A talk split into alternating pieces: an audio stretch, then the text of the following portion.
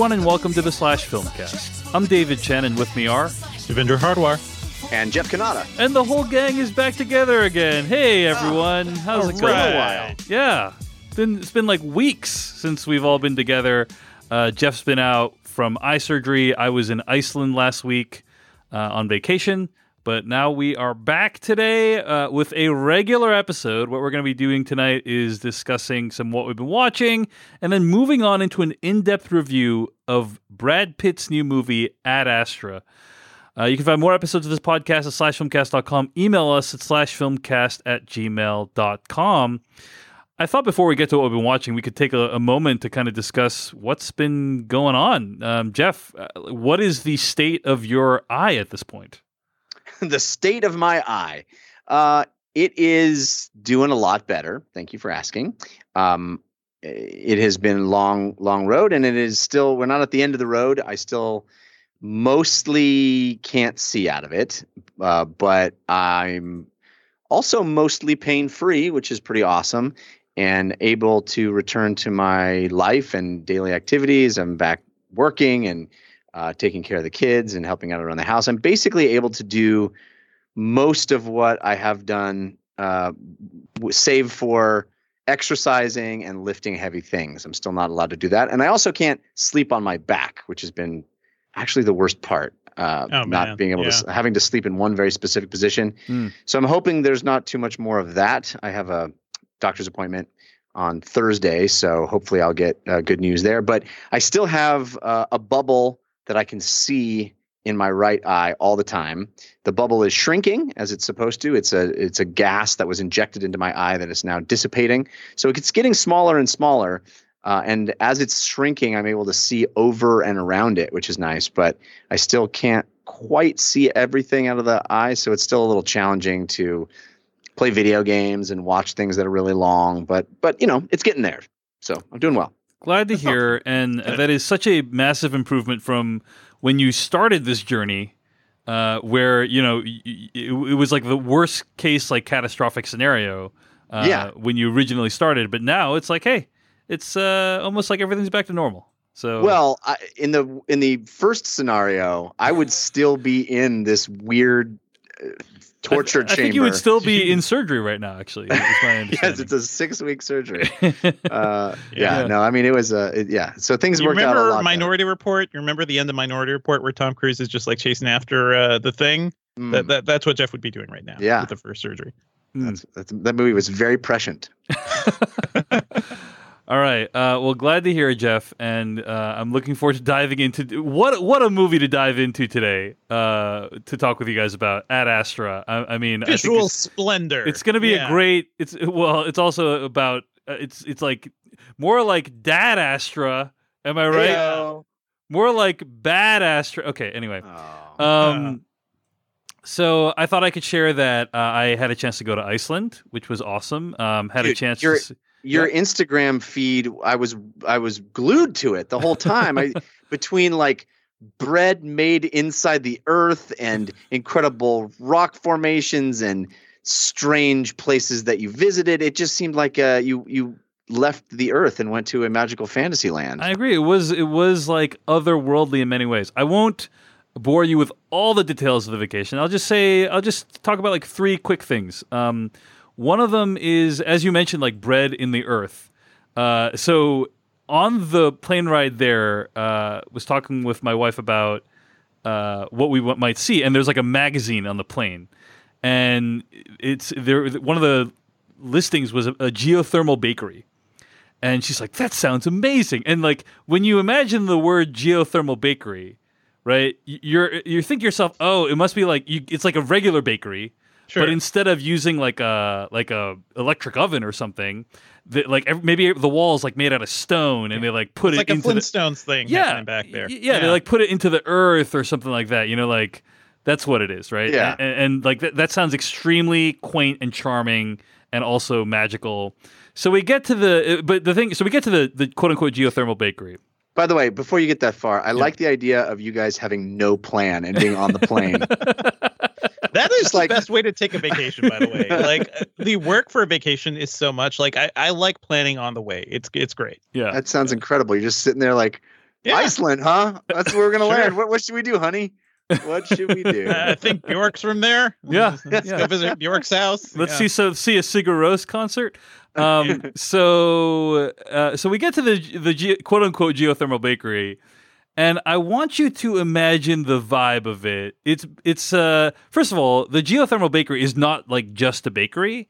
It's a um Geothermal bakery. it's well it's a uh it- it's basically uh, shares a location with a spa, right? Right, right. So it's like a spot where there's like geothermal springs and people can like uh, swim or bathe in these like extremely warm springs that are heated from the Earth's core.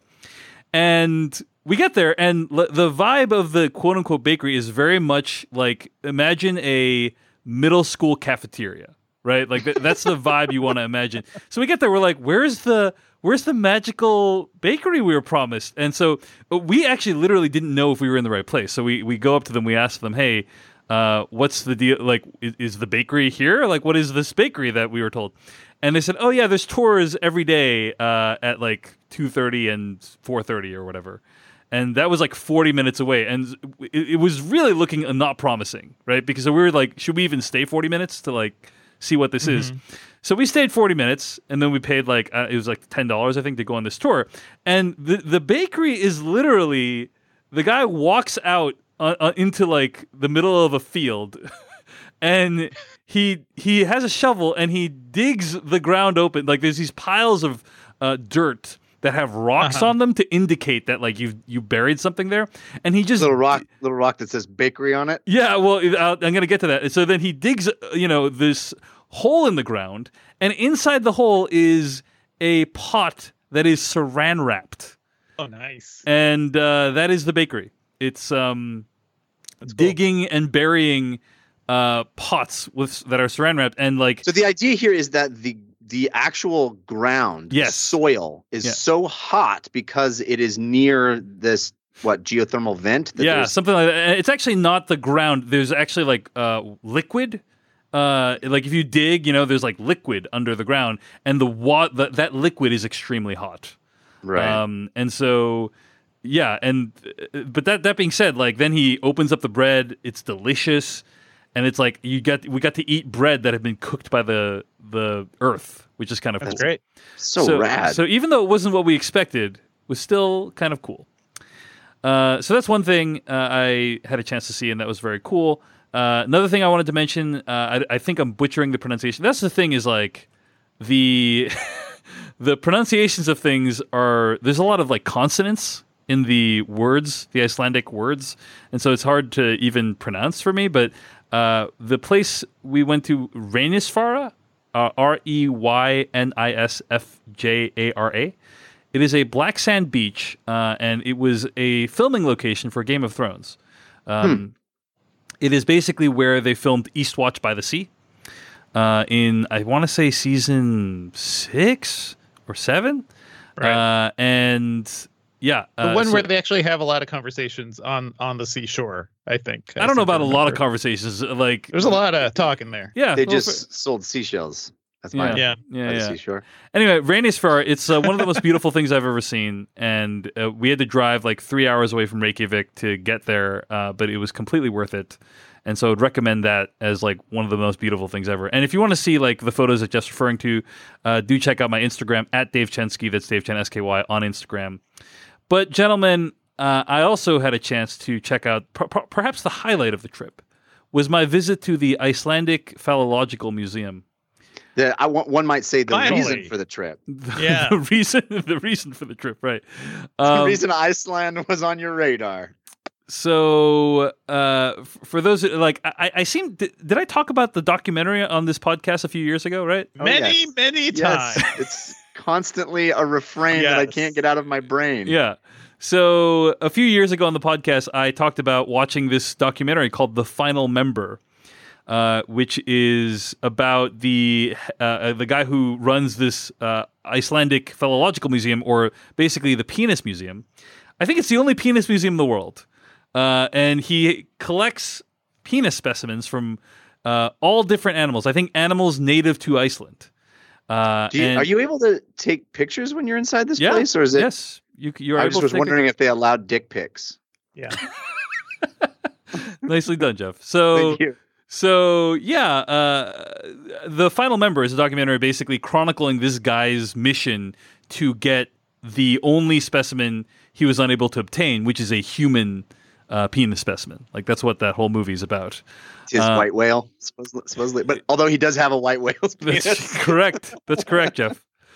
Uh, and uh, I gotta say, the museum is super interesting. I mean, you, you go in there. It's it's been re- he, the the big disappointment for me is that it has been relocated from where it was in the movie, The Final Member. Yeah. Um, the so- iconic film, so you, you don't get to relive that movie. Yeah. Yeah. It's uh, it's now in downtown Reykjavik in kind of like um, looks like a kind of office uh building.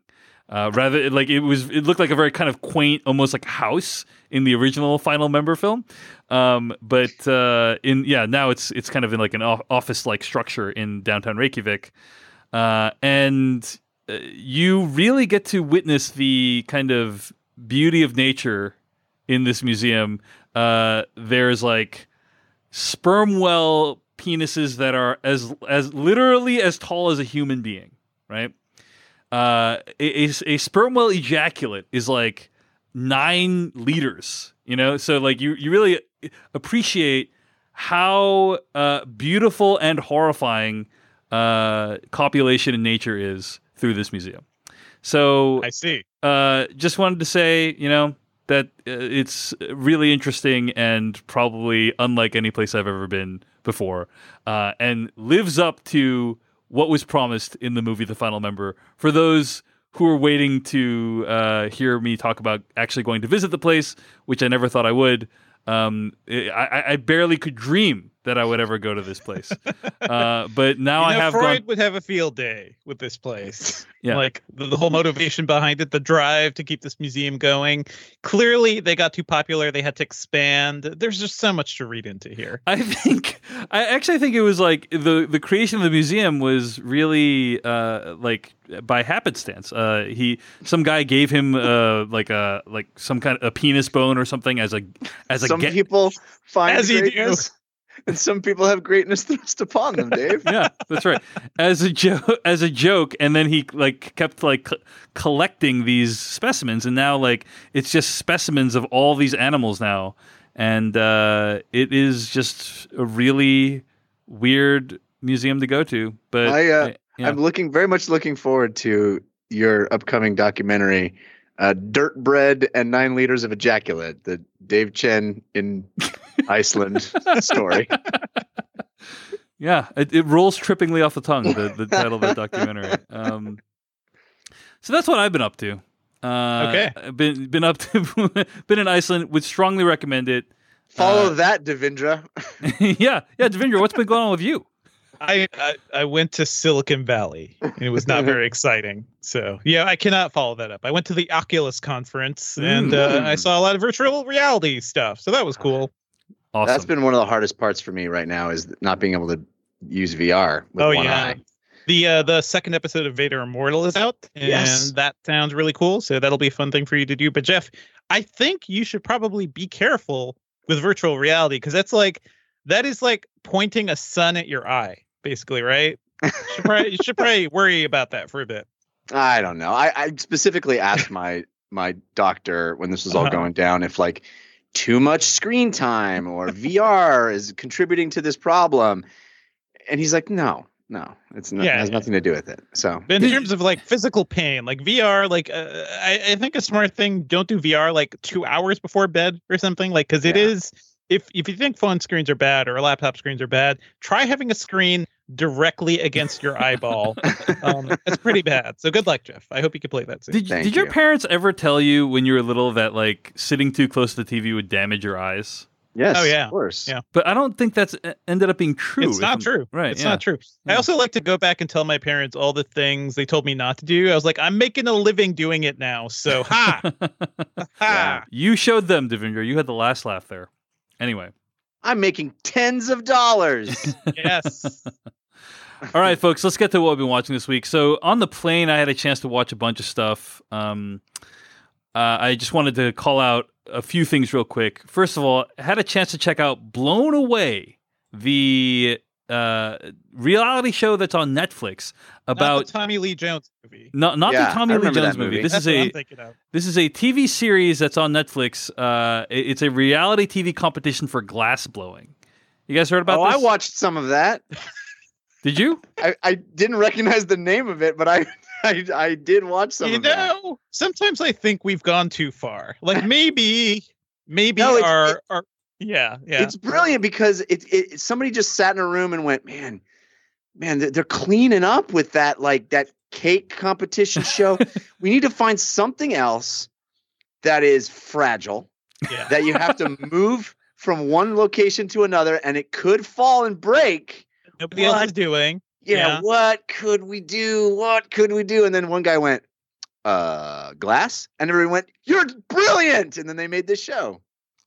Yeah, uh, and while I think the production values are like okay, you know, the, the, it's not like the most polished show. Uh, it is really interesting in the sense that uh, competitive glass blowing is not a thing I ever would have thought. Ex- it's not a thing I even thought you could make a competition out of. Uh, and this show will demonstrate the things that are possible to do with glass uh, that can be actually genuinely impressive. So, that being said, I, I do have to confess I did not watch the entire show. I literally would watch the first 30 seconds of an episode uh, where they explain like today's challenge is uh, you need to make a, a glass uh, you know ex- exhibition that everyone can eat or something like that, right? Yeah. And um, uh, and then I would fast forward to the last like eight minutes where they like finish making Wow. it Oh, and you then get actually the did. drama of can they get it off of the what are those things called? There, there's the stick has a special name. Uh, can't a kneeler, I think it is, or some, no, no, that's the thing that they cool it in. But like the pin or something like that. Anyway, yeah, yeah. they uh yeah, it was uh it's riveting. Are they gonna get it all get it unstuck from the thing? Yeah, Um, no, I skipped This is the perfect example of where the gamification of it actually makes it worse. Because if you just made a documentary about gas blowing, glass blowing, Right, right. where you just start from point A and show like how they made the ga- the glass thing, it would be way better than going. Who will, will you? Will you? Did you represent your childhood trauma in the form of this glass? What were the themes of your edible glass? No one cares. Just it's amazing to watch this craftsmanship. You could just show that, and it would be fine. Yeah film it in slow mo and just give it to me, you know, in 4K, and I'll be happy. Yes, exactly. Make it uh, planet Earth, not like which animal is going extinct next. You know what I'm talking This about? This is why there's a Penis Museum documentary and not a Penis Museum TV series. Mm. Okay. Although I think we just Mm. struck gold, Oh guys. boy. So uh, I will say that one of the breakout stars. So Jeff, did you finish watching the show? no, did you? Yeah, I mean, well, I got to the end using the formula that I outlined The just now. The formula of watching. didn't actually watch the show, Dave. You watched like seconds. five minutes of every episode. I, I yeah. wa- yeah, I watched like five minutes. Of, I watched what people had made, and there is a woman in it, Deborah Czeresko, uh, who is like the breakout star. Her stuff was so interesting. I just wanted to give her a shout out because, like, by far, she was the most provocative, and thought provoking, and interesting, quote unquote, character on the show. Um, but yeah, blown away. Uh, it will give you a renewed appreciation of competitive glass blowing, uh, and so have to give it a shout out. Not Uh, enough. Not enough Dale Chihuly references for my money, there, Dave. Wow. Oh, okay. Well, That's a deep cut glass blowing that reference. that is not deep cut, Jeff. That's that is like the shallowest of cuts, but it's the only cut I know. it is the shallowest of cuts. It's a Um, shard of cuts. It's uh, Dale Chihuly is like what the the uh, Coldplay, you know, of the glass blowing world. I mean, come on. Uh, anyway, uh, so also had a chance to check out another uh, documentary, another sports documentary called Losers. It's actually a series of documentary, uh, like documentary episodes on Netflix. It's uh, about uh, basically the people who lost big sports competitions, and every episode covers a different sport and a different event. And I had a chance to watch a couple of them. One of the the favorite, you know, uh, the, one of the ones I watched that I really enjoyed was about curling. I, I basically didn't even understand the rules of curling before I started watching it, and then I watched it, and I'm like, oh my gosh, I am riveted by this curling competition. um, and so, yeah, I, I, think it's a great premise for a show, and uh, I uh, like the execution as well. So that's Losers, another show I had a chance to watch on Netflix. And finally, uh, I had a chance to watch Unbelievable. This is a limited series. Uh, mm-hmm. I'm going to read the plot summary here. When a teen reports being raped, then recants her story, two female detectives follow evidence that could re- reveal the truth. It's based on a true story. End quote. So, uh, uh Unbelievable is really, really good. I think it's wild. It yeah. is a lot of things rolled into one. It's about uh, the consequences of uh, a rape. It's about what. Uh, it's also a uh, kind of a buddy cop movie of these two uh, police officers who are trying to track down uh, a serial rapist. And it's very it's very Mindhunters esque in that way too. And also those cops are uh, Toni Collette and Merritt Wever. Yeah, like that's uh, that's pretty. That's a pretty great combination. It yeah. is a great combination. They they put in great performances, and uh, and it's also kind of about like the bureaucracy of our criminal justice system, and uh-huh. it's about the like, first episode is all bureaucracy, yeah, and the injustices of it. It's a mess. Yeah, so uh, I think it kind of illuminates or, or, adds a lot to the conversation for those three things that I just said uh, really well, and I would recommend it if you can handle the subject matter. Uh, but if you feel up to the task, you will find your attention is rewarded. Mm-hmm. I do think maybe you know, like m- many Netflix series go on for like you know, people say like a lot of Netflix series could be like 33% shorter. And uh, I do think that the show maybe goes on for like one episode too much. Um, but other than that, I think in general, it's very, very good. And I would recommend it. Again, the show is unbelievable. It's on Netflix. Devindra, it sounds like you've watched at least a few episodes. I have. I'm halfway through right now, and I have to say, it is. I've been looking for something great to watch, like after finishing Mindhunter season two, which is fantastic and this uh, i think hits a lot of the same notes but you know it tells the story very differently. The first episode is entirely about um, the first rape that's reported here and the indignities you know this one uh, this one girl goes through uh, played by Kaitlyn Dever by the way uh, from Booksmart which I'll be talking about in a bit. The first episode is hard to watch because it is so real like all the indignities she has to live through and by the second episode things things kind of pick up a little because then you start to see like um you start to form this team of you know women detectives who actually care a little more and are trying to like modernize this process. And i think uh watch the first two episodes because i think the first episode is it is rough. It is really hard to watch because it is so it, it's just very depressing about the state of the world that this girl is going through and how she kind of has nobody to support her it's just very sad. And yeah, it, it's it's basically upsetting. Like like the the uh, the depiction of sexual assault is upsetting, but then like you, yep. what the show helps you understand is like the aftermath of it is almost equally upsetting, if not more upsetting, um, than the actual event itself. And but then, uh, yeah, by the second episode, you start to see like, okay, things are changing. Like, it's only fast forward a couple years, but you have women detectives in charge who care a little more or a little more empathetic with potential victims than uh, I think this this may be based on a true story. It is. As well. It is based on a true story. Uh, yeah, uh, it actually yeah. happened uh, not too far from where I'm sitting right now. Um, like it happened, I think, in Lynnwood, uh, Washington, so like about 40 miles away. Mm-hmm. Um, and uh, yeah, it, it's based on a Pulitzer Prize winning article in ProPublica, which I'd also recommend. but the the other thing I wanted to point out is just like it's a great move. It's like a, a great police procedural. It, the the yeah. analogy I would use is like Spotlight is to journalism as unbelievable is to police work. Right. Sure, it, sure. it is it is very methodical about how uh, it shows like what it takes to actually catch someone who's very difficult to catch. Mm-hmm. And uh, uh, again, like I, I think it, it, has a lot to add to the conversation. So yeah, I feel like Mindhunter is the thing that comes to mind because it feels like the first season of that show is seeing those two very different you know uh, FBI agents try to like form a connection, become a team. You basically see something very similar here.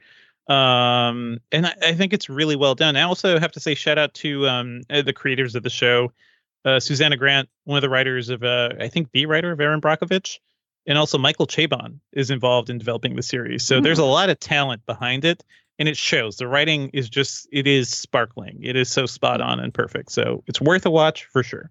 Yep, it's unbelievable. Um, but uh, you know, just be aware that the subject matter is very uh, intense, and you know, go into it with that knowledge. All right, so that's what I've been watching this week. Devindra, what have you been watching? I did finally get to see Booksmart, uh, Olivia Wilde's movie that uh, I know a ton of people loved uh, this year. And it's about two, basically two like high school overachievers who realize uh, they worked very hard and didn't have very much fun. And meanwhile, everybody else around them who seems to be dicking around uh, are fine. Like uh, they're also all going to great colleges. Uh, you know, uh, they're they're all like fine in life and these two girls, uh, played by Kaitlyn Dever, once again, uh, who in Justified. I remember her from there, and Yep. she is Yeah. she was fantastic there. Amazing in that be show. great, amazing. Yeah. Uh, uh, yeah, if you appreciated her work in Justified, Unbelievable is like even better there for her.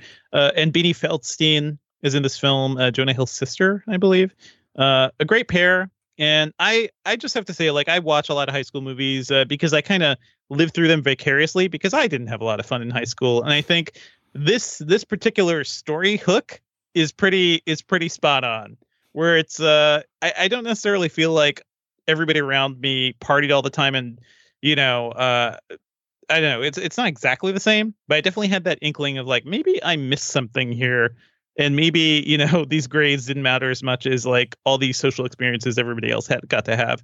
So this movie's all about these two girls uh, basically trying to cram in uh, a crazy high school experience in one night, and their journey to do just that.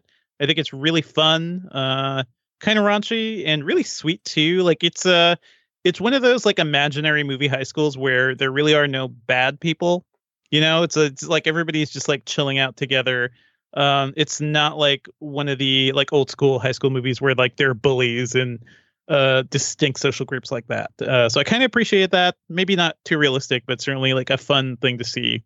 Um, you know, for high school kids in general. That's Booksmart. It's available on video on demand right now. Uh, what else have you been watching, Devindra? I also want to shout out. Uh, I just threw this in late. Evil. There's a show on CBS called Evil. I didn't even realize the show was coming. Uh, it is by Michelle and Robert King, some of my favorite TV writers working today. They created The Good Wife. Uh, they did The Good Fight. Uh, they also did Brain Dead a couple years ago.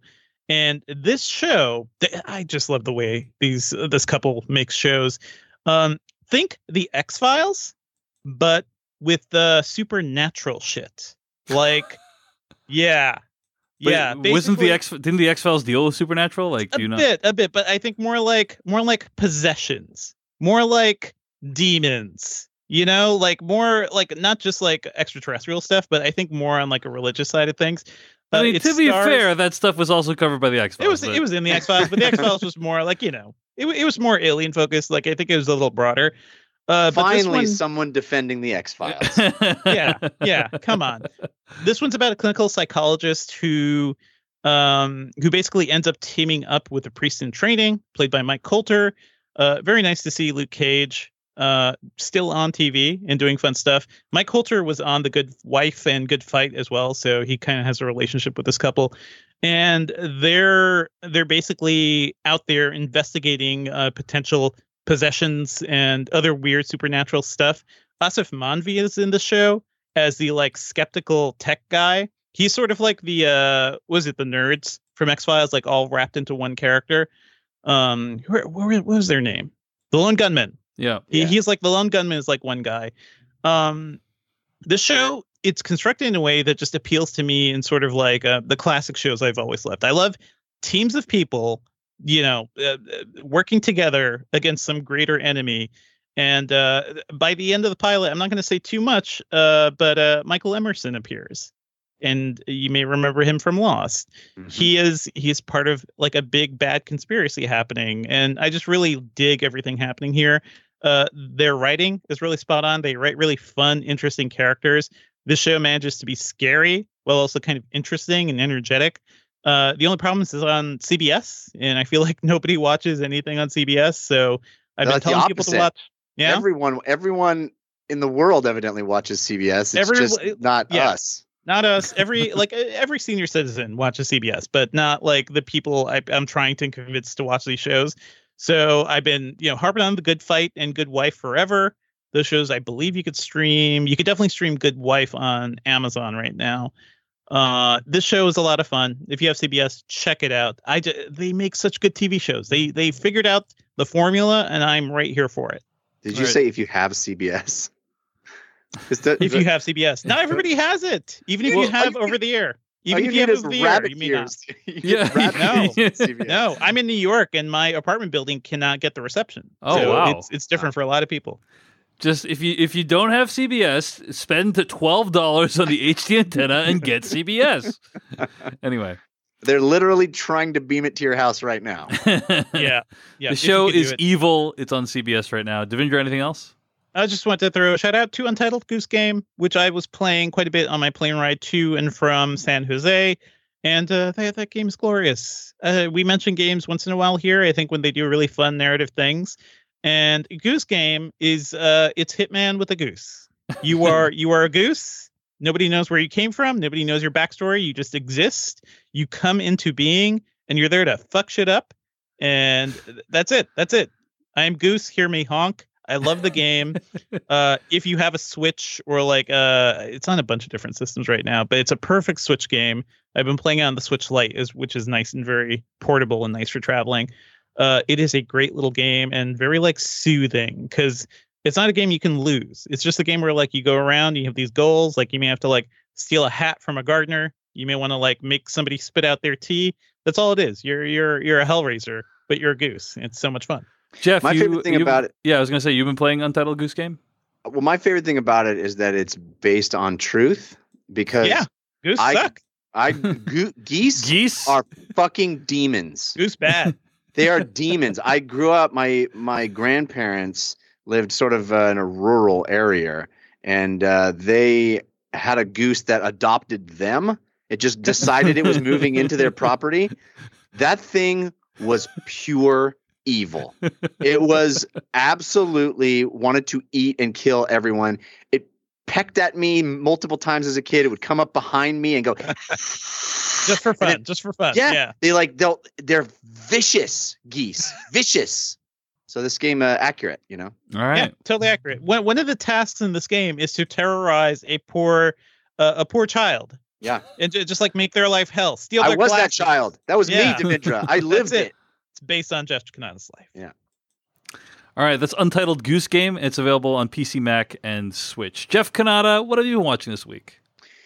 well uh, i wanted to talk about an experience i had going to watch uh, an nfl game at a movie theater Oh. um the the AMC theaters, which I don't, are we allowed to talk about AMC? Uh, I'm a member of a certain elite organization Yep. that is connected to the AMC. Uh, I think we're still prohibited from saying their name out loud, but No, I, I, actually I do I do have a, a really quick comment on that, which is that uh, my wife is no longer part of the A list. Um, whoa, that must be awkward when when you You- stand in separate lines at the, at the theater. the priority line, yes. Yeah, uh, no, I, I definitely tell her like, hey, I, I'm, you know, you need to get your own popcorn. I, I get my The- popcorn from the A list line. The usher is like, "Is she with you, sir?" And you go, "No, Never seen this woman before No. in my life. she is not of the A list." So she tried to um, uh, cancel her A list, and apparently it was a massive endeavor. Uh, she had to like email, like do four emails. Like, there's no easy way to cancel the A list. The thing that's Uh, strange is that no one has ever heard of this problem before because no one would ever give up. She's the first person that has attempted to give up A-list status. And Yeah. we, we didn't build this into the system. Never never figured out somebody would do it. Yeah, you you can. What is it like? Uh, is it the Hotel California or whatever? The Yeah. thing that you enter but you can never leave. Yeah. Anyway, why would you want to? su- suffice to say, um, if you want to ever leave A list, which no one would ever do, uh, you should plan on it taking at least an afternoon to get out of it. Really, So, really. I, because uh, A-List left A-List left me and I didn't even know because like it tried to charge me one month Uh-huh. and then a day later they're like, "Oh, well, guess we can't charge you. You're out. You're gone from the A-List." oh man, so basically you just got to dispute the credit card charge and you're all set. I um, guess. but- no, no, no. uh, But like there was no charge. They couldn't charge it. No, he's Oh. saying that if you want to get out of it, you just uh, do make that happen. You Yeah, just make that yeah, happen. charge I But suffice to no, say, I, she- I she- needed the A list. By the way, I had to I had to fight to get back on the A list. Uh, I want to be on that boat. They She- come to your house and they take away all your popcorn. Oh man. Bad. Suffice to say, she's a fairly intelligent person, and she was unable to like easily cancel her A-list subscription. So, like, if you have difficulty, actually, do let us know. Um, I'd be interested in hearing about it at slashfilmcast@gmail.com. But so far, it sounds like the cancellation process is not that easy. But I don't. I'm I haven't tried it myself. On this one, I I want to make sure I get grandfathered in at the rate I'm at as long as possible, man. All Wait. right, so Jeff, what's uh, what what's the uh, what? Why did you see a football game in a theater? AMC, and, and I think this is just an A list offer, exclusive A list offer. Uh, so I, I'm not sure we can even talk about it to uh, to Muggles, but Hmm. um, the the they are in select AMC theaters. They are presenting NFL games on the big screen in a movie theater. And uh, while I was still out, I was still I was able to see a little bit better. Um, I decided I'm going to spend my Sunday. I got I got approval from the wife and kids to go spend my Sunday at an AMC. I don't know. I've been meaning to tell you guys. I live across the street from a movie theater. Oh, nice. That's great. Yeah, pretty convenient. Fun fact. Yeah. Um, and I'm a big 49er fan. I grew up in the Bay Area, grew up in the in the 80s and 90s when the 49ers were amazing. I grew up loving that team. And um, then I moved to Los Angeles and now now and for a while you would sometimes see 49er games on the on television not having to buy, you know, DirecTV NFL Sunday ticket, which I'm too cheap to do. And the uh th- for a while they would show some 49er games, but then the this perfect storm of the 49ers being pretty terrible for several years and LA getting not one but two NFL teams means that there are no actual network uh, NFL or uh, 49er games unless they're on Oh. Monday night or Thursday night. So the fact that they were showing the NFL, the uh, the 49ers and Steelers game uh, week before last at an AMC theater, I thought, man, that sounds really cool. And the best part about it is it's free. I think this is because they're not uh, officially able to charge tickets to watch a rebroadcast of, of an NFL game Mm. Uh, without the express written consent of the NFL. Um, but what they do to get around that is that you have to, in order to get a an assigned seat, you have to pre-buy ten dollars worth of concessions. I'm going to be there for three, four hours. I'm going to be spending ten dollars at the concession stand anyway. So It's also that's one soda, right? Yes, So, right, Yeah. exactly. So um, I went down by myself. I invited a, a buddy who wasn't able to come. So I went by myself and I had a blast, man. It was great. I don't know how often you guys have uh, like gone to a sports bar or like a Buffalo Wild Wings or any of that to to watch NFL games, but generally speaking, for my money, Uh-huh. A pretty terrible experience. It's not great, right? It's, like even it's if off. even if they have big screens, it's still you can't really take everything in. It's not super comfortable. So yeah. yeah you're you're there's multiple games being being displayed. You're hoping that the audio for the game you want is the audio that they're playing but most of the time it's not.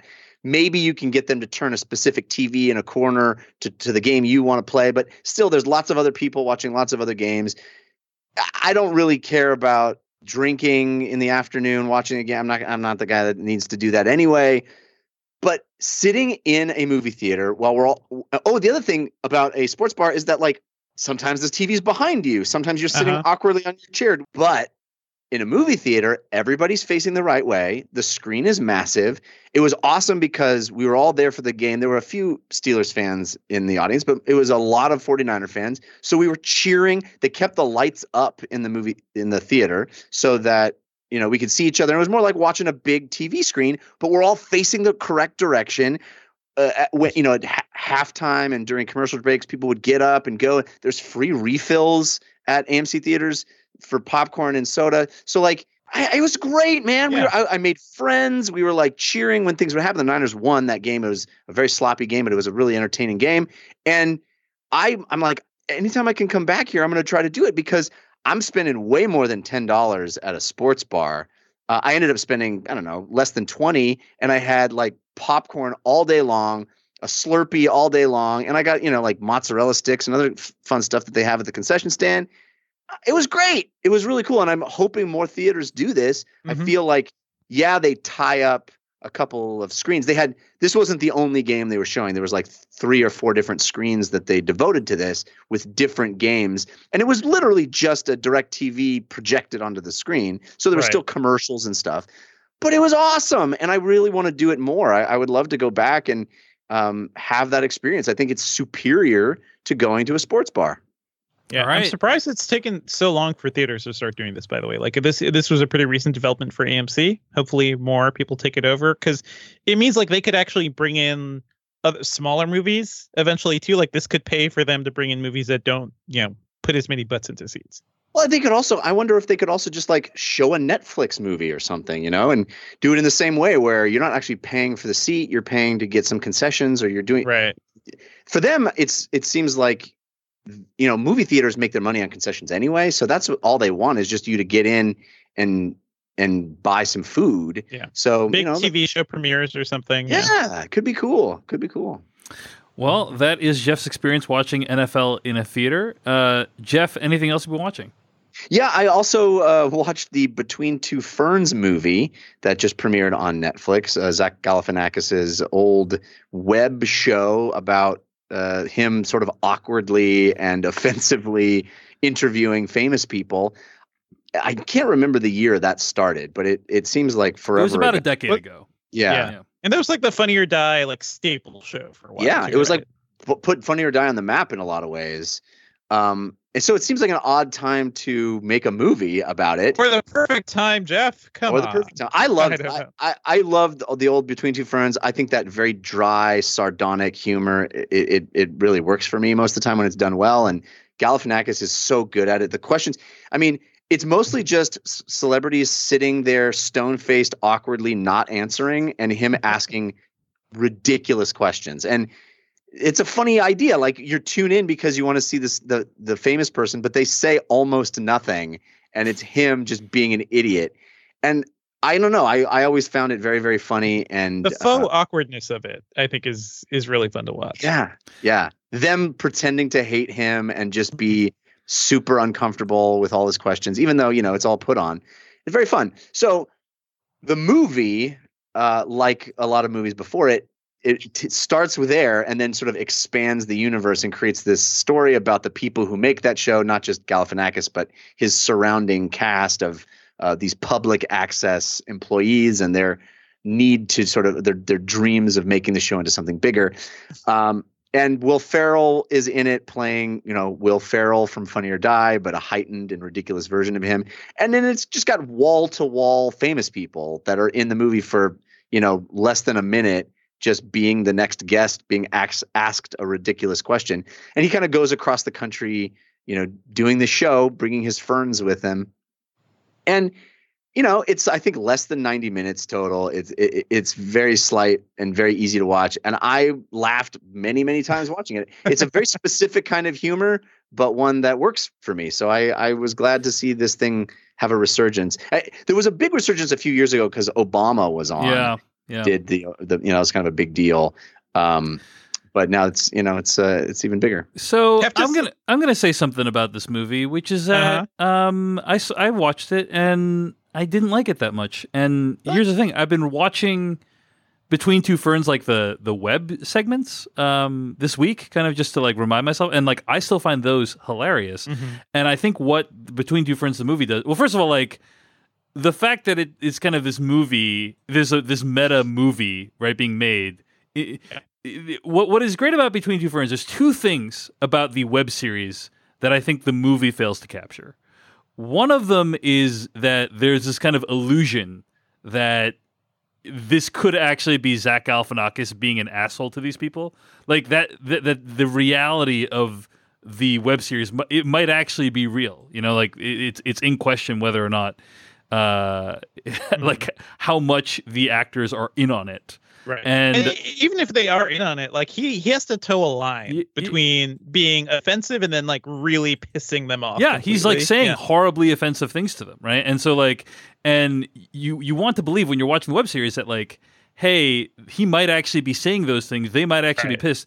And uh, the fact that the movie, you know, it's that it's a movie, right? Like that that shatters that illusion. But uh, but the bigger issue for me is that the great thing about the web series is how painfully awkward and uncomfortable it was, and they would just linger, let these silences linger Yeah. for many seconds.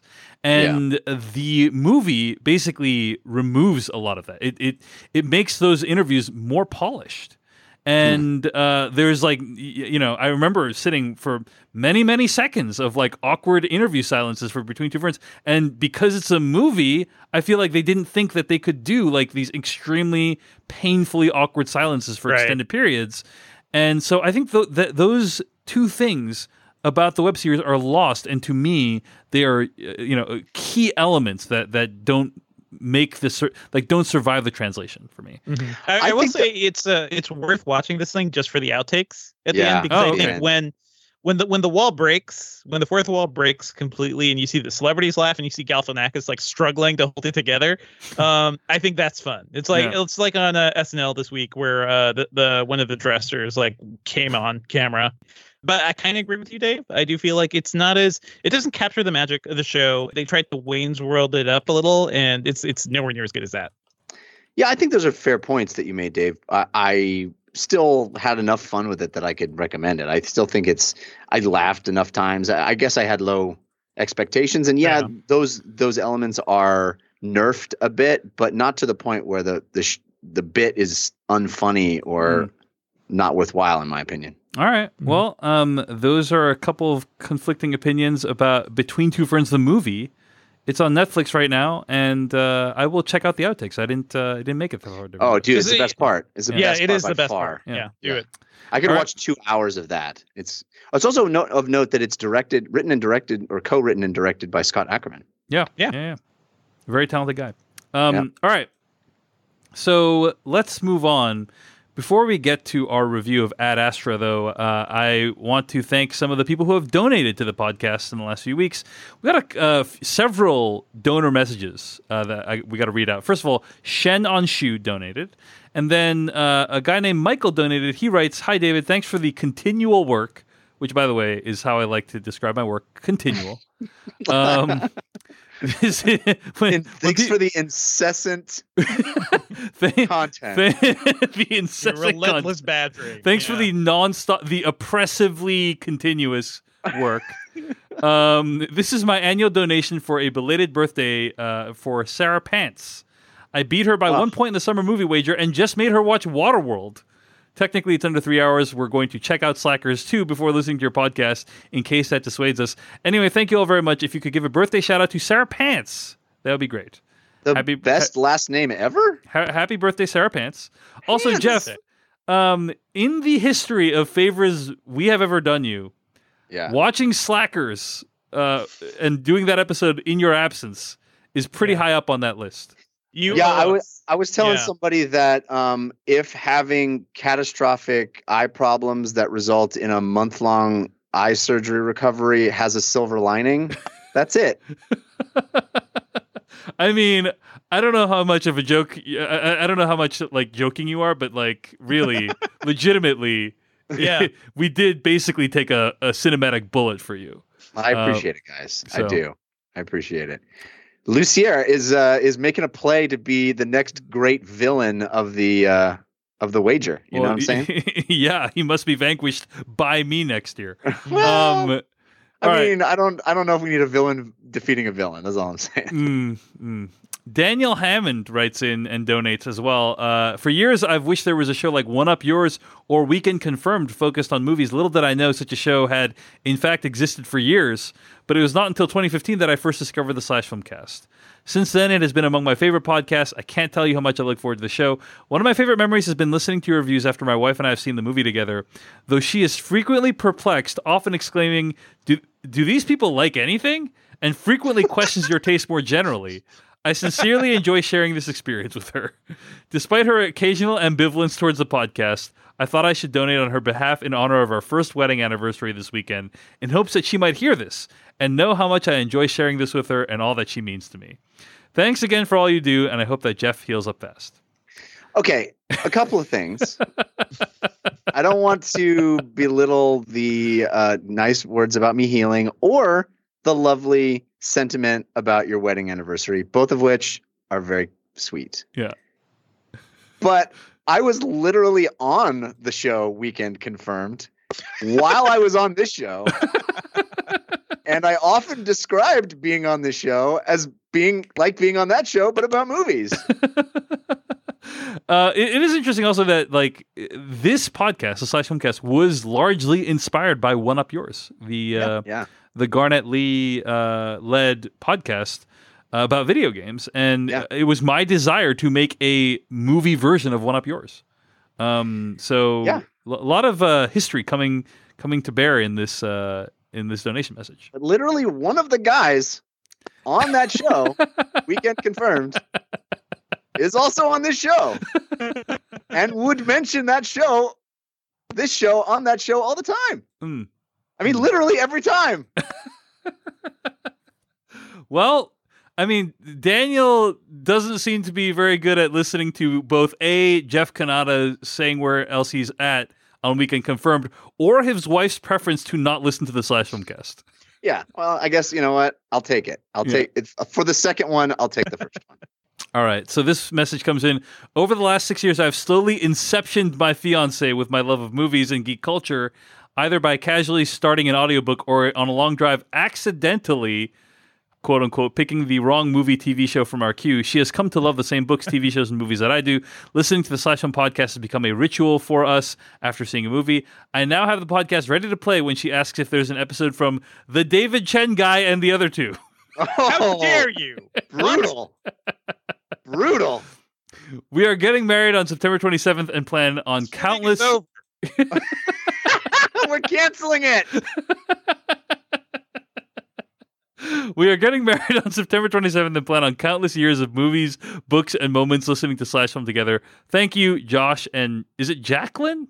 J A C L Y N? Jacqueline, I, I can't pronounce this name. No, I'm just gonna call it. The I'm other gonna call one. it. I'm gonna call it Josh and one other one. From Houston, Texas. Well, uh, congratulations on your wedding, Josh and Jacqueline, or Josh and one other person. Um, and by the way, my co-hosts are Jeff Cannata and Devindra Hardawar. I just got to put that out there. I believe put you that- pronounce it's Jack Line. Yeah. That's Yeah, uh, these, that's the way uh, you pronounce the name. These two these two back to back emails are a little disturbing as to how people come to enjoy us. We we're not. We have to. They have to be hoodwinked into enjoying our show. Yeah, that's right. That's right. That's- Uh, that's- okay, ha- hey Slash Film Brothers, my friend uh, Ryan Rudnicki is turning 32 this week. We're both devoted listeners to the show, and if you could give him a quick shout out, it would mean a lot to both of us. Please no limericks. Thanks so much. Have a great day, Carmen Petaccio. Um, so that's from Carmen Petaccio. Uh, here, here's the thing about this message from Carmen Petaccio. I'm pretty sure it got to us three weeks ago. So Oh, it is.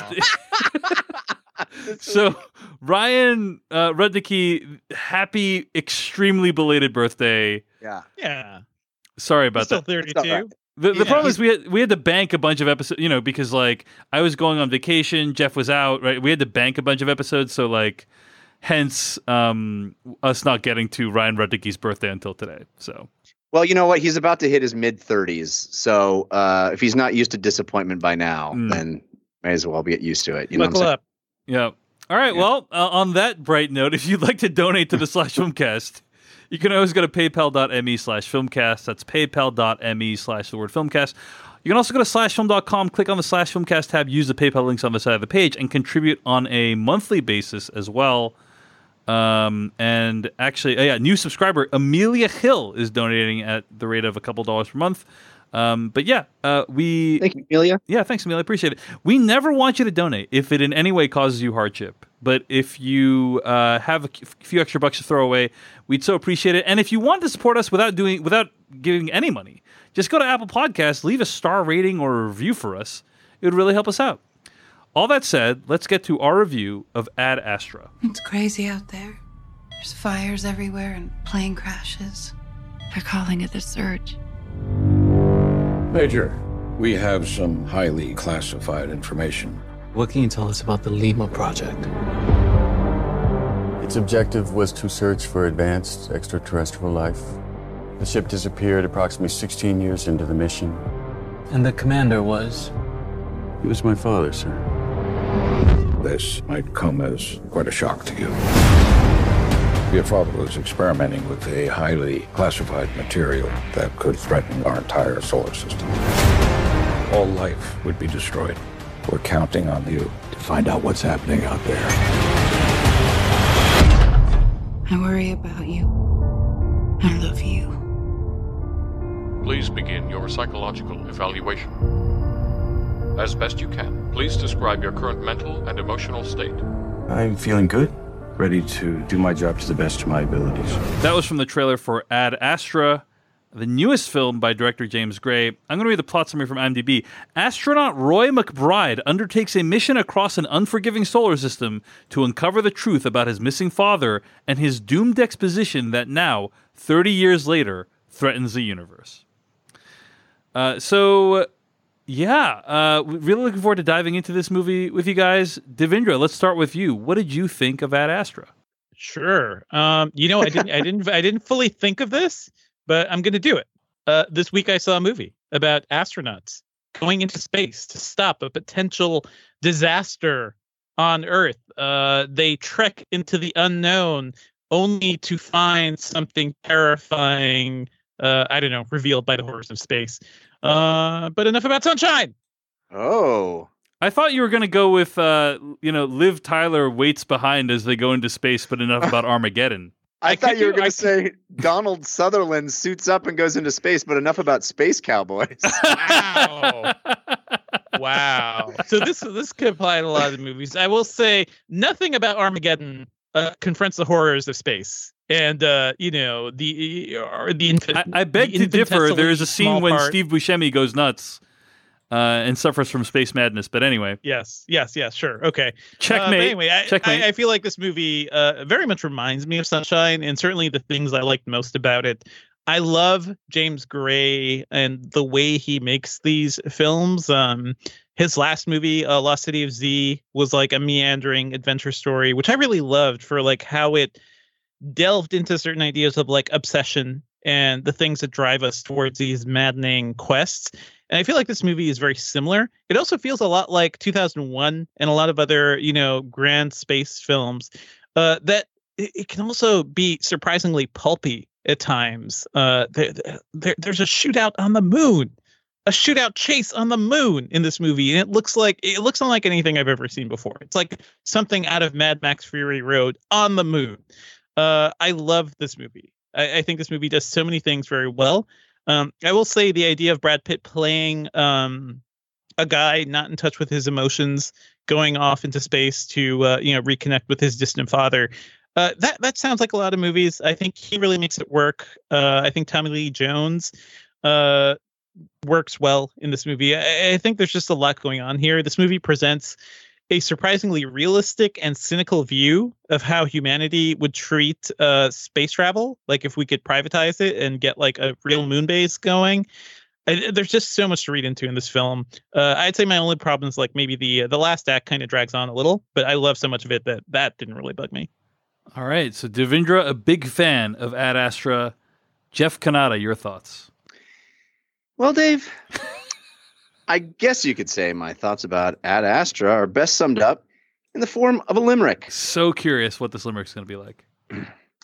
A man surviving in space. It doesn't hurt that he has Brad Pitt's face.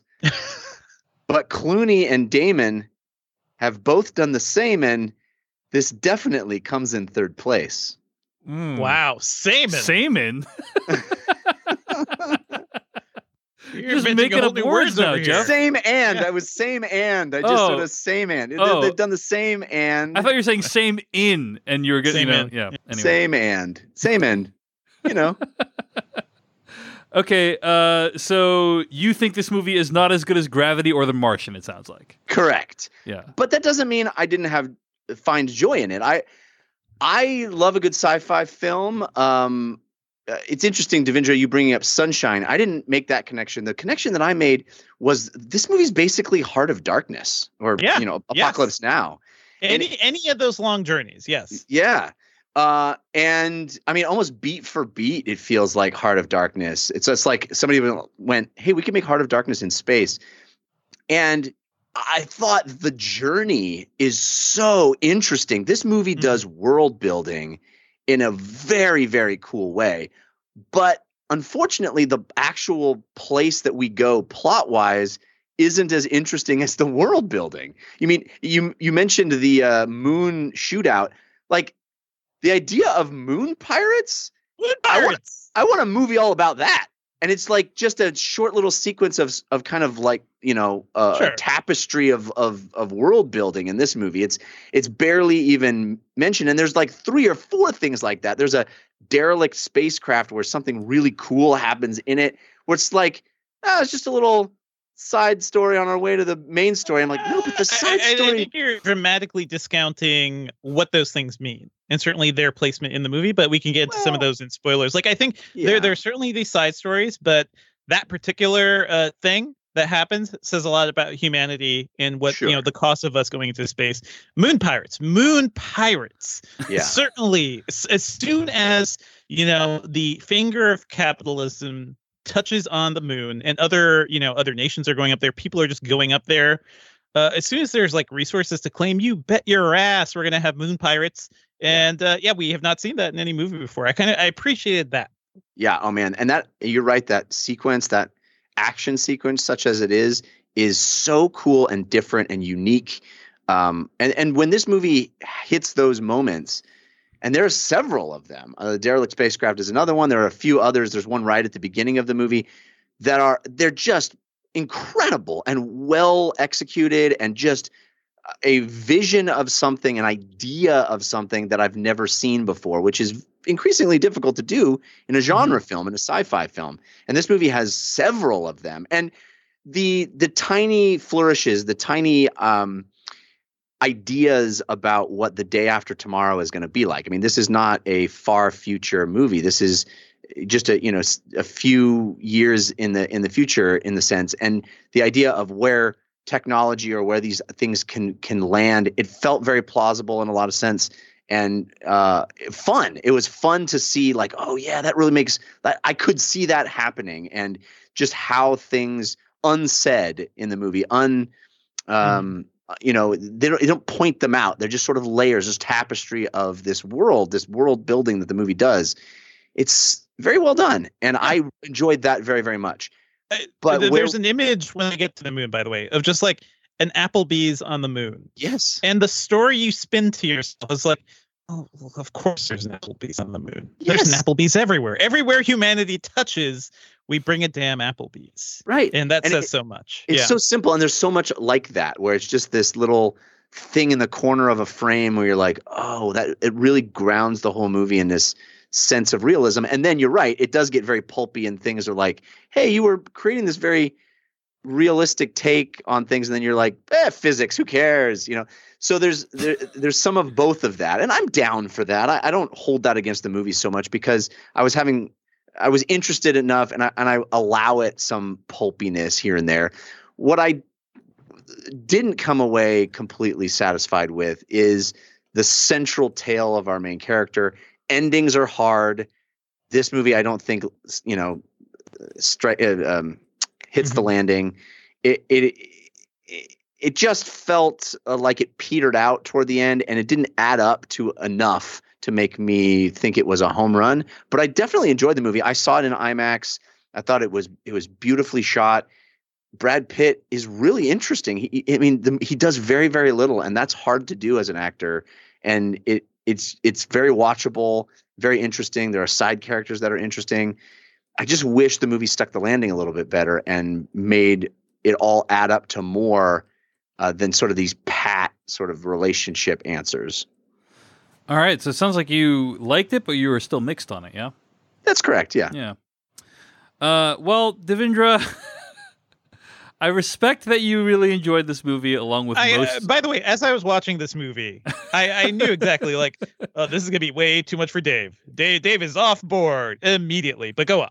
I think like my uh my reaction to this movie can be best summed up in one scene of the film where uh, very early on uh, Brad Pitt is about to go to uh, space. He, he's going to fly commercial to the moon, and there is a he he needs to like go through this whole process to fly commercial, and he's watching kind of this Virgin Atlantic tutorial video. Like everyone needs to watch this video before they go to the moon, and this tutorial is like walking him through everything. And I'm like, oh my god, this is so interesting. I want to see what a tutorial video is like uh, in, in the near future, right? Like, what would a tutorial video say if you're going to go to the moon? What would the uh, uh, the emergency procedures be like? You know, all this stuff, right? And literally uh, uh, two seconds after the tutorial video begins, it is completely drowned out by this extremely ponderous voiceover that Brad Pitt has for the entire movie. This voiceover is god awful. I mean, this is like Blade Runner theatrical cut bad. It is something like I'm I'm shocked that it, I, or I would be shocked if this was like the original vision for the film. Because it feels like hey we This need to make not some feel like the Blade Runner cut, man. Like, it, it feels like we need to make things more obvious for the audience is what because the voiceover adds in my opinion very very little to the film. Uh, and it's it's just all about hitting you over the head with the most obvious statements about what is what characters are thinking what's actually going on um, and that's really like a summary of the entire film it's it's very uh, obvious like like the uh, the symbolism is extremely uh, you know hitting you over the head with it there is no such thing as subtext in this movie such characters as, huh such as. uh, well I, I can get to it in spoilers but like Okay. but suffice to say, uh, I I think that the the world building elements, like you, you guys said, are amazing. The moon sequence is amazing. Opening sequence is amazing. All the set pieces are awesome, and it's showing me stuff I have never seen before. And the problem is, I wish the movie, the rest of the movie, was as good. Uh, and it, it, it, the rest of the movie is, in fact, extremely ponderous, extremely kind of just really obvious in its symbolism. Um, but I don't know. The, like I, overall, I really disliked this movie and found it to be very difficult to sit through. Um, but there are some really great aspects to it. So I, I did not like it. Um, would not recommend it to anyone. But uh, there there is enough good stuff there that I'm like, mm, I wish it was a better film overall. So anyway, why don't we uh, why don't we get to uh, spoilers for Ad Astra starting right now? Now you're looking for the secret. Trying to see this coming. No. But you won't find it because, of course, You're not going to see this coming. you're not really looking. I have been puzzling over how it works. You don't really want to work it out. Who's in the box? I have been dying to tell you. I want to tell you my secret now. You want to be fooled. So I think probably the moment when I checked out of this movie was when Brad Pitt's character kills three people without any seeming consequences, legal or emotional. And I, I, I understood why they did like from a plot perspective. I understand they need him to get to the space station by himself, but then for him to like be responsible for the deaths of three people, and then uh, it, it really makes him. It, it takes him to the other side of being a sympathetic character for me. What did you guys think? You're of that talking about the moment where he sneaks onto the uh, when he's on Mars and he sneaks onto the Yep. the uh, rocket, and then they attack him, and he yeah, tries which to is talk them out of depicted in a, like a ridiculously like implausible fashion to begin with, but then he kills them and then like doesn't They, seem they to suffer are any- trying to kill him. Are they? I, I Yeah. The- the- I I think you can definitely read that scene as sell because he's he's announcing he's like, "Hey, I'm here. I know I'm a stowaway. Not like not trying to hurt you." And then they come at him with guns. Well, those were like I Uh, don't think those were like fire like they, they were gonna subdue him is my understanding. No, they literally shoot at him. Yeah. Huh. All right. They Well, shoot at him, and it and it hits the inside of the ship. uh, That's how that sequence goes. All right, well, fair enough. Um, I guess he was just self-defending. But anyway, Yeah. yeah. um, I, I guess it didn't bother you Yeah, guys. Dave was so checked out. He he missed the guns because it, it was sort of like the walkie talkies in ET. They just became walkie talkies. well, I saw that they had these like black weapons Yeah, that yeah, like w- like could electrocute people. That I understood. I, I think Um, they seemed like uh Star Trek weapons, where like there was maybe a There- stun, and multiple plus, like, uses. Yeah. bad. Um, Yeah. but there is this. You know, guys, you ever watch that movie Titan AE? That like animated film. Mhm. Uh, Yeah. th- like there's a sequence of that movie where I think they like journey through the depths of space and survive outside, like in the depths of space by holding their breath. Uh, that was almost as realistic as what happened at the end of this movie when Brad Pitt takes a metal panel and pr- just propels himself through space, uh, like blocking things left and right in order to get back to his ship. Uh, that I, I mean, Jeff, you were talking about how some sequences are pretty unrealistic. I assume you're referring Yeah. to that one Yes, very much so. pretty pretty rough. But but Devindra, in terms of making the subtext text, like, I think the one thing that like the scene that really bothered me was when uh, Brad Pitt arrives at the spaceship. Tommy Lee Jones is there, and he's like, "Hey, Dad, I'm here to bring you home." And he's like, "Oh, like I don't need to go home. Um, by the way, Right. I you know I like nothing uh, like." Uh, you and your mom and your entire family was completely unimportant to me. He's just basically like saying it out loud, and Yeah. it's just like, dude, th- this is like this dialogue is terrible. Like you, you don't. Nobody talks like this. Nobody says their feelings in just like a plain clunky way like this, uh, and that in many ways represented the movie, the voice, the ponderous voiceover. Like, yeah. So I do I do agree with you that that final when they reunite there everything from that point on I was like I was very disappointed by and it felt like you know it, it I felt like I went through this heart of darkness. We finally get to Marlon Brando and the thing and then everything that Marlon Brando says makes no sense. You know everything that Tommy Lee Jones says in this case it doesn't make any sense. It it, it it's like so he says i don't want you i don't need you and then suits up with them and Yeah. goes and then goes uh, i'd rather just die out here floating in space. Well why then why did you suit up in the first place? Why not just stay on the ship? Because his his son would be the one to stop the thing. Like he wants to keep this going. yeah, right I but his guess- son did stop the thing right it, Yeah. it also boom. also Tommy Lee Jones says you have to let me go. You Right, have right. to let me go, son. You know, and it's like, okay, I, I see it. Do you see Devindra? Because he's also letting him go metaphorically as well. Anyway, the the the coolest part of that whole idea is there's nobody else in the in the, in the universe right. like you you got Mhm. proof i mean let's set aside for a moment that you can't prove the absence of something. You can't ever prove the absence of something. But uh you know the idea being this movie is trying to tell us that you know definitively because we got to this point in the in, we got to neptune we can say there's no other intelligent life in the universe. That's a pretty profound thing. Yeah. and and the movie just kind of doesn't really make it, it's more concerned with this weird relationship between father and son which doesn't pay off in any satisfying way. It, it it's muddled and it it doesn't have a clear statement. It's it, i understand the movie is trying to be a giant metaphor for you know a, a parent going out to get milk and never coming home you know? But it, it just it feels so clunky and unsatisfying because that relationship we didn't we aren't invested in it anyway. And then when we finally see them together it it plays out in a in a very strange way that doesn't resonate it, it- where it could have been this really cool sci- sci-fi idea that could have had more weight to it i think. I just felt like it was all kind of jumbled and mishandled at the end. I, I do feel like uh, yeah so i see what you guys are saying. I think the father son relationship is very it, it's certainly blunt you know there's not much subtlety there but if we you peel past that layer in terms of like what is happening in this movie um i i don't think the movie forgets the fact that um basically tommy lee jones went out in search of intelligent life and didn't find it. To me that's what drove him insane.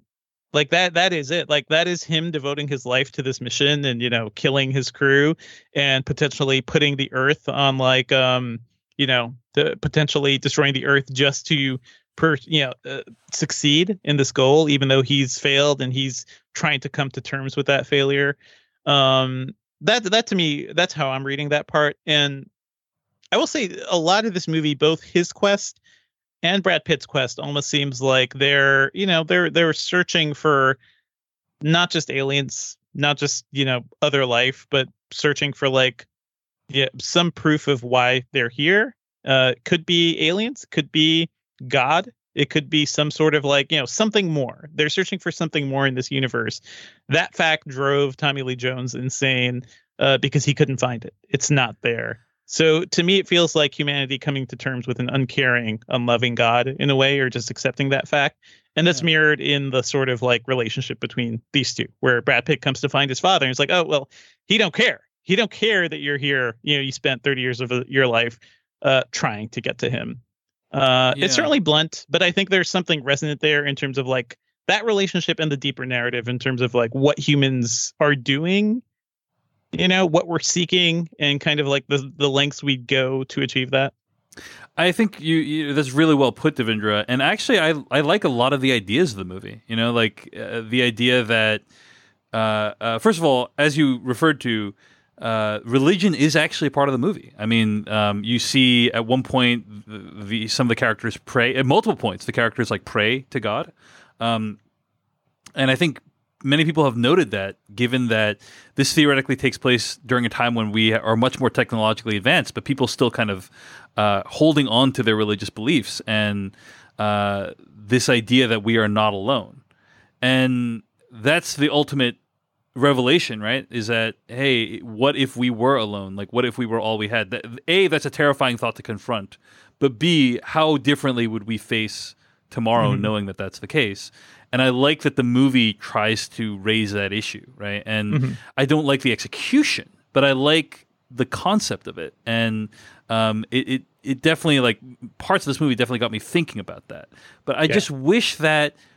And the, the thing that's so weird about it is some of the movie is so skillfully executed, right? Like the, Yes. the opening sequence with the um, Falling. the huge the falling from the antenna From the space not, not only is that like Jesus. an amazing concept that I've never thought of like that we've never seen anything like that before but also like the actual execution like it looked good it looked like uh realistic like it looked like photorealistic like this guy falling from this tower and then like I, I I it was very smooth the transition from like CG or whatever to actually a person skydiving the movie Mm-hmm. evidently cost around 80 million dollars to make and I think you see a lot of it on the screen. Like I don't, uh, I, I didn't question that that amount.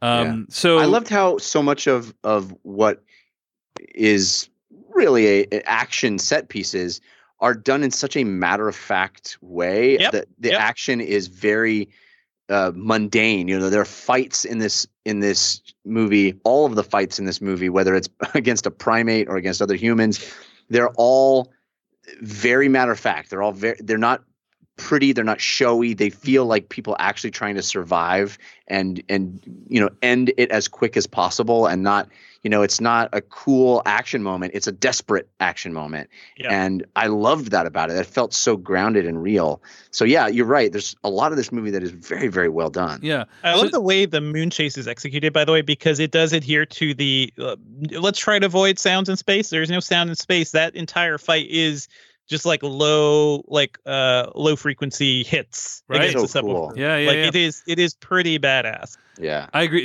It's it's breathtaking. That moon chase sequence is breathtaking. Uh, I, want a whole movie of Moon Pirates. Give me the Moon I know, Pirates like movie. it, it- it- this movie ultimately kind of, in some ways, felt like it didn't know what it wanted to be. I mean, be, because it's like you don't need to put the moon chase in there, right? Like you could, he arrives at the moon, and then it's like, oh, we need to ferry you to this other thing, uh, and it's like, i- from a script perspective, you could have just made it so that hey, we need to get you. Like it's it's by the way, it's based on real realism that. Um, you would actually to get to Mars, you would need to go to the moon first. Although James Gray in an interview has said, like in real life, they actually concluded that you need to get to someplace in the moon's orbit to get Yeah. to like that's what they You they just like revised the plan. Yeah. right? But like from a script perspective, you could have just said, "Hey, we got to get you to the moon, and then we got to get you to Mars." No need to have the moon chase at all, right? But they put that in there. It is thrilling, but it like is just feels completely out of whack with the tone, the rest of the tone of the movie. I But, don't know. uh, what, what, I- what I'm saying is it it adds to the texture of the movie. Like I Yes. like I had explained before, right? Like this is part of the world building. We have we have we have Applebee's. I'm sure there's a Taco Bell up there. There's like it it looks like a shitty strip mall. This wonder of the world. uh, you know, is is it looks terrible. It looks like walking down the street in most major cities in America.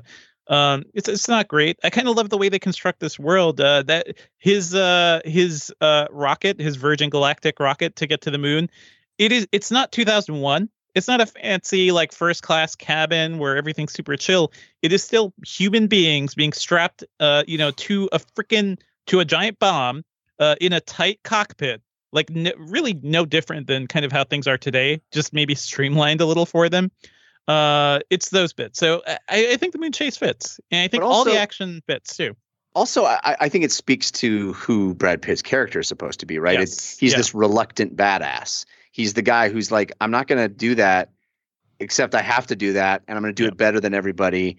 But I didn't even really want to. I just wanted to kind of go about my day. Just trying to get to Mars, guys. Yeah, You know? just it just you know, but it, and it's so I think it's it you know another example of that is when he has to take over for the guy and land the the uh Yeah, rocket. yeah. You know, it's he's just like this he's better at everything than everybody, but he doesn't want to have to do it, you know. He's Uh, also better at it because he he has no emotions, right? He is Right. he is prototypical. He is Clint Eastwood. I don't know, you know, 50 years in a movie, 50 years ago in a movie or something, right? Like this is this is the the sort of leading man we've long championed in our movies. Like he he will do whatever it takes. He doesn't cry.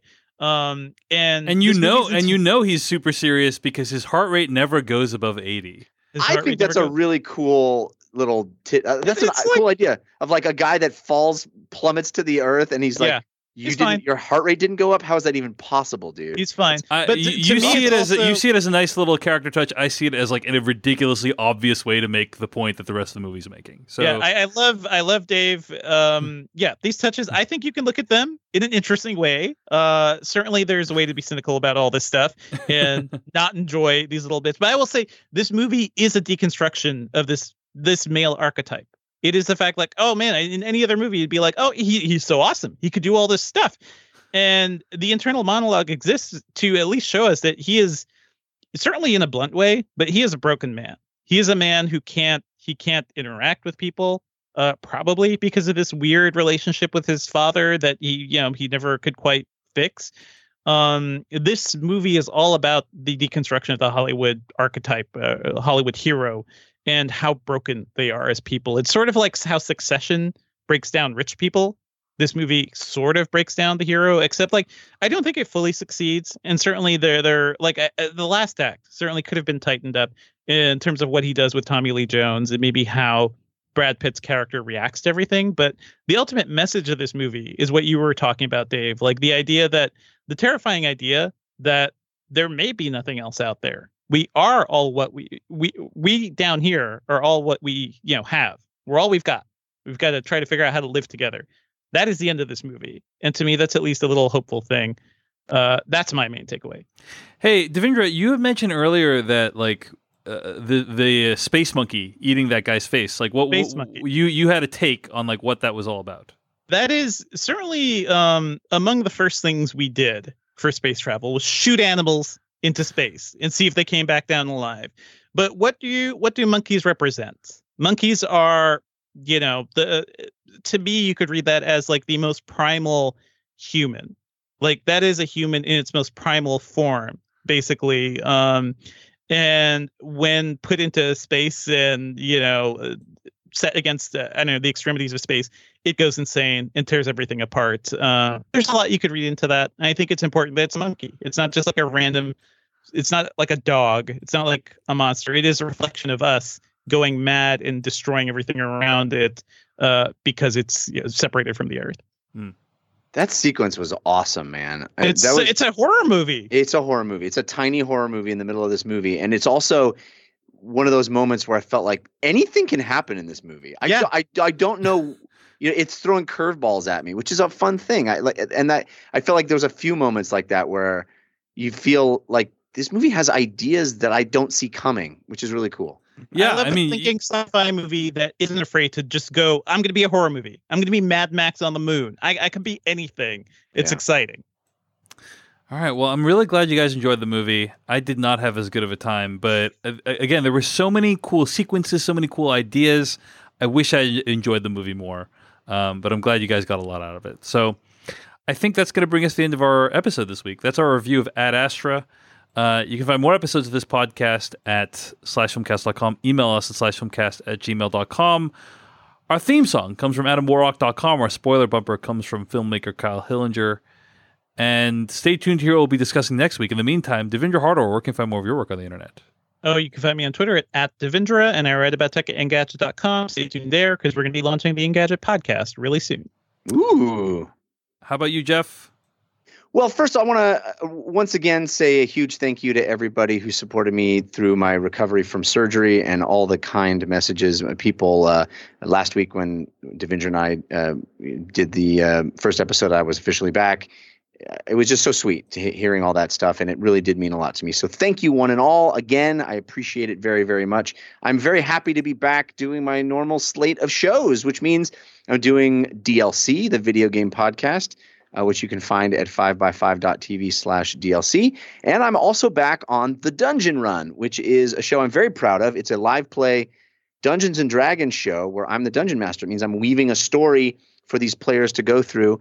And right now, they're at the bottom of the ocean fighting this incredible giant kraken. I hope you check it out. I'm really proud of the show, and I think you'll like it. You can find it on YouTube by searching for The Dungeon Run, or you can find it as an audio podcast wherever you get audio podcasts by searching for The Dungeon Run, or you can watch it live Wednesday nights on Caffeine at 6 p.m. Pacific time at caffeine.tv slash The Dungeon Run. And uh, find all of my stuff at davechen.net. I'm also doing a new podcast, conversations with interesting artists, filmmakers, authors every week at culturallyrelevantshow.com and on culturally relevant uh, uh, is a place you can search for it in Apple Podcasts as well. So, uh, and next week we are going to be reviewing Joker, uh, the new Joaquin Phoenix take on the iconic Batman villain. Should be an interesting conversation. Oh, That's boy. what's on deck for next week's episode of the podcast. Thanks for listening. Good to be back with you, gents. Uh, we'll see you next week on the Slash Filmcast.